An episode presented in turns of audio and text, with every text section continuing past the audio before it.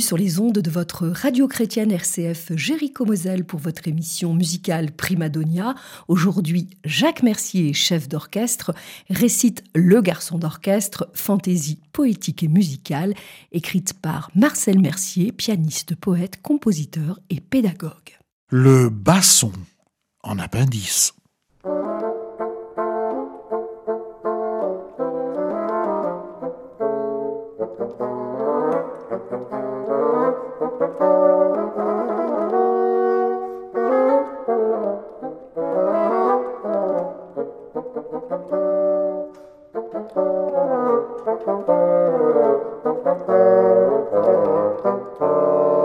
Mon ami, écoute-moi. Vergiss mein nicht, ne m'oublie pas. Malfagoté, humble et courtois, je ne suscite aucun émoi. Lorsque mon maître, tel un phoque, gonfle ses joues et me provoque, j'émets un son très équivoque dont tout l'entourage se moque. Mon nez monstrueux d'éléphant fait rire les petits enfants. Mais je suis nécessaire autant qu'une grand voile au trimaran, ou la pierre fondamentale sur qui s'appuie la cathédrale, autant que la tige florale, ou, frêle, une rose sans pâle.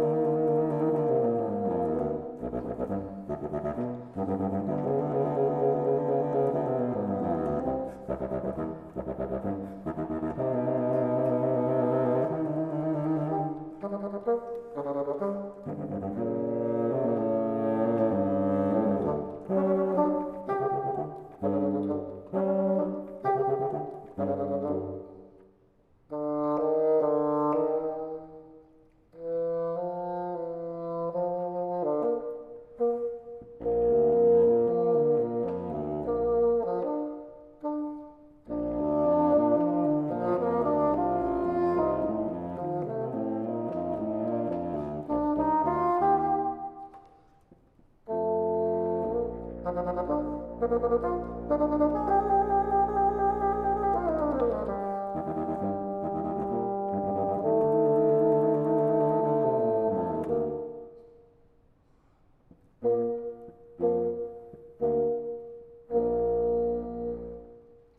écoutiez le début du deuxième mouvement du concerto pour orchestre de Béla Bartok, ainsi qu'un extrait du duo de Rossini, écrit pour violoncelle et contrebasse, transcrit ici pour basson et contrebasson. Il y avait là Pierre Gomez et Jérémy Lucier.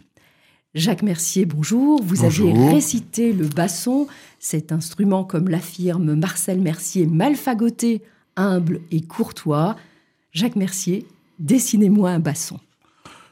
Je me contenterai de le décrire et succinctement, il s'agit d'un grand tube de bois.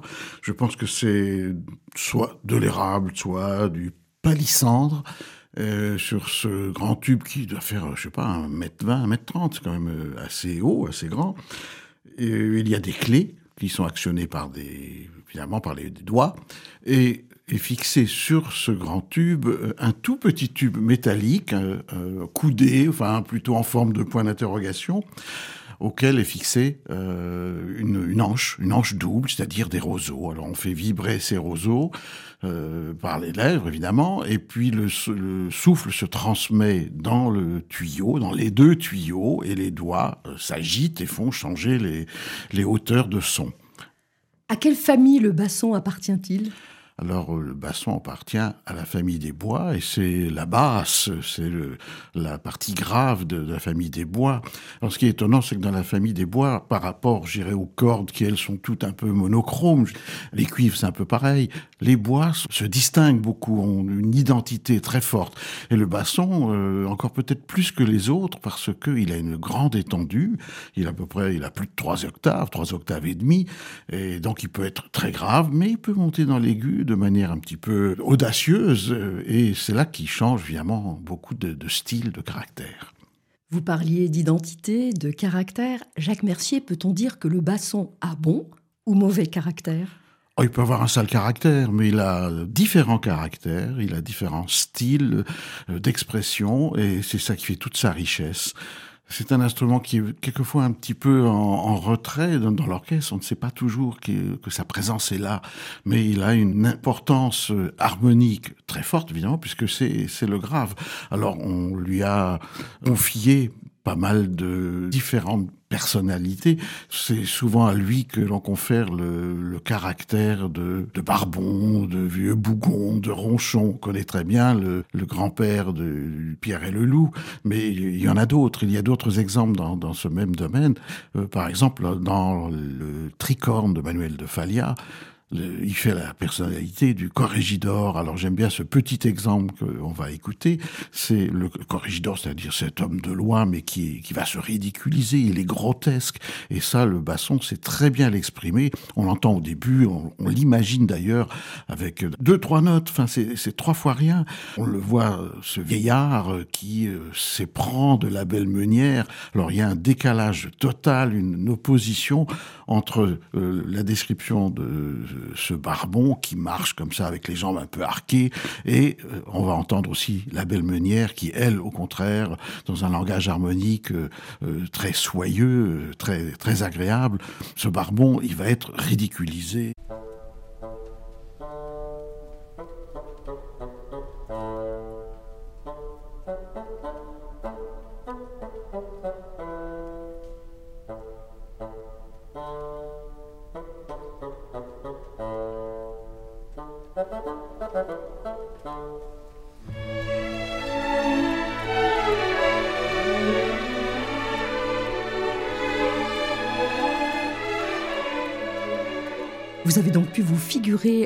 Et la belle meunière, mais le basson Jacques Mercier se résume-t-il seulement à ce caractère bougon, goguenard? Non, évidemment, il, a au contraire, comme euh, avec sa tessiture, quand il est par exemple dans une tessiture moyenne, c'est une voix presque de baryton, euh, de voix, une voix d'homme magnifique. Par exemple, il y, a, des très belles mélodies qui lui sont confiées. Je pense à la berceuse de l'oiseau de feu de Stravinsky où, il est là plein de mystère, plein de douceur, plein de où le basson est, très tendre, il est rêveur et il est plein de plein de poésie. Alors je vous propose précisément d'écouter un extrait de La berceuse de l'oiseau de feu de Stravinsky. Vous avez choisi Jacques Mercier, la version avec Pierre Boulez et l'orchestre symphonique de Chicago. Je vous propose donc d'être bercé par la tendresse de ce basson cajoleur et doux.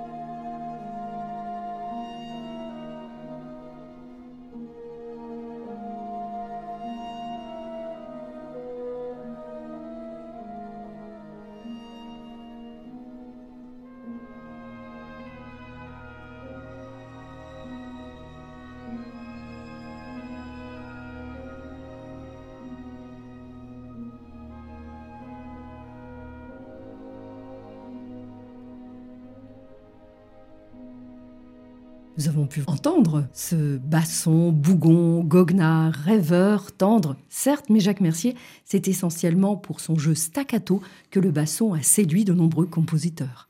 Oui, staccato, ça veut dire euh, très précis, incisif, euh, sautillant. C'est vrai qu'il n'a pas son pareil dans l'orchestre pour euh, exprimer ce, ce caractère. on peut l'entendre dans ce quatuor de basson écrit par Prokofiev qui s'appelle d'ailleurs Scherzo humoristique.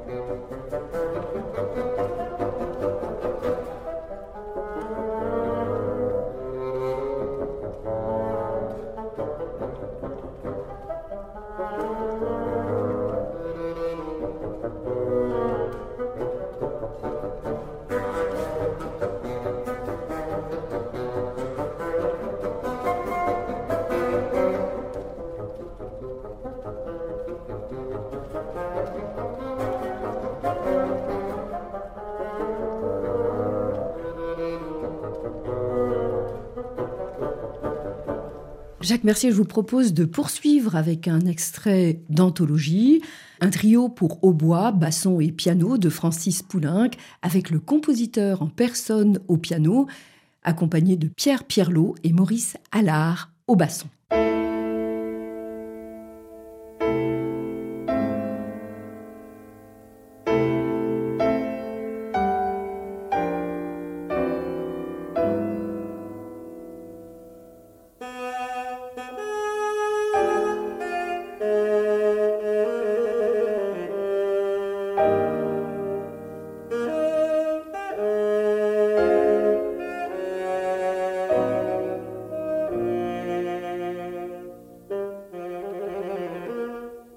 ああ。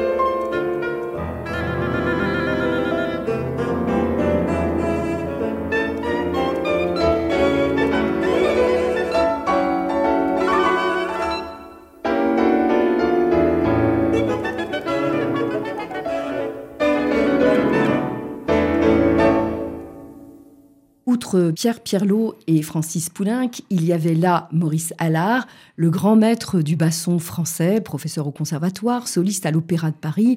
Jacques Mercier, êtes-vous plutôt basson français ou fagotte Je dirais les deux. Ça a été une bataille pendant des années. Maintenant, il semblerait que le fagot, c'est-à-dire plutôt de facture allemande, euh, ait pris le dessus dans l'univers des orchestres euh, mondiaux. Faut-il le, regretter? Peut-être, parce qu'à mon avis, il s'agit de deux instruments différents. Et j'imagine très bien Ravel quand il compose Alborada del Grazioso, quand il l'orchestre cette belle pièce, cette magnifique pièce pour piano. Bah, il pense à la sonorité du basson. Euh, la même chose dans son concerto en sol, concerto pour piano. Le solo, c'est un solo de, de basson. C'est pas un solo de fagotte. Mais, mais il est vrai que la musique germanique étant un peu dominante dans le répertoire classique, euh, on s'est rendu compte aussi que le fagot était un instrument qui s'intégrait davantage, qui était plus facile à se mélanger, par exemple à la clarinette, au corps, aux instruments médiums comme cela. Donc on a maintenant tendance à utiliser le fagot allemand dans l'univers de tous ces orchestres. C'est un petit peu regrettable. Cela dit, il faudrait qu'il y ait les deux, mais un orchestre ne peut pas se permettre de s'offrir deux postes différents de, basson et de fagot. C'est vrai qu'à Paris et à Lyon, il y a deux classes de basson, euh, une pour le fagot et une pour le basson euh, français au conservatoire supérieur. Oui, c'est vrai que c'est un, mais c'est un peu en régression. Alors, il y a aussi une chose, c'est que, euh, on verra ce que l'avenir nous dira, mais la facture d'instruments a tendance à se rapprocher. C'est-à-dire que le basson français se rapproche un peu du fagot. Donc les sonorités, on va presque les confondre quelquefois.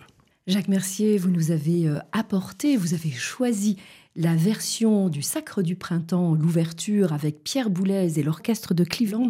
Je crois qu'il y a une superbe anecdote à raconter. La mélodie populaire que Stravinsky a utilisée n'était pas confiée au basson. Alors maintenant, c'est devenu un, passage obligé. Tout le monde connaît ce début du, Sacre du Printemps, qui est très étrange. Euh, on ne sait pas d'ailleurs de, quel instrument il s'agit. Au début, on, s'interroge.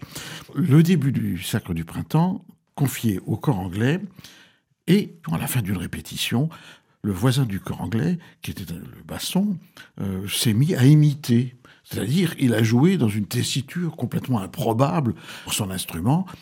Et c'était un petit peu comique, et puis il a voulu euh, voir s'il y arrivait dans, dans cette tessiture. Et Stravinsky, qui était dans la salle, tout à coup s'est écrié, mais c'est ce que je veux, c'est exactement ça que je souhaite, parce que je voudrais que ce soit un instrument qu'on n'arrive pas euh, à, déterminer, que ce soit un, instrument archaïque, comme une vieille société païenne, puisque c'est le, propos du, Sacre du Printemps, et il l'a écrit pour euh, basson. Alors je pense qu'à l'époque c'était très périlleux, maintenant un petit peu moins, parce que la technicité des, musiciens a beaucoup augmenté, euh, mais ça reste parce qu'on attaque but en blanc le début de cette pièce, ça reste quand même périlleux pour un instrumentiste. Il joue dans l'extrême aigu L'extrême aigu de la tessiture de, l'instrument, donc ça peut coincer, ça peut canarder. Et je, l'ai déjà entendu euh, bah, de manière euh, pas peu réussie. En tout cas, dans la version que vous nous proposez, Jacques Mercier, il n'y a pas de canard.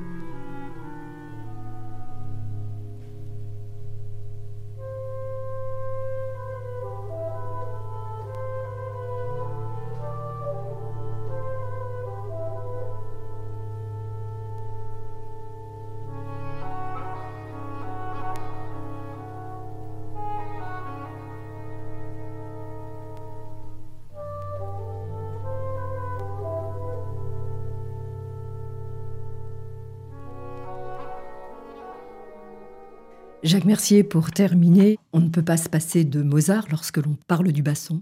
Mozart a très bien compris l'esprit du basson puisqu'il sait le faire chanter, il sait aussi le faire euh, euh, jouer avec euh, des notes staccato, répétées, des trilles.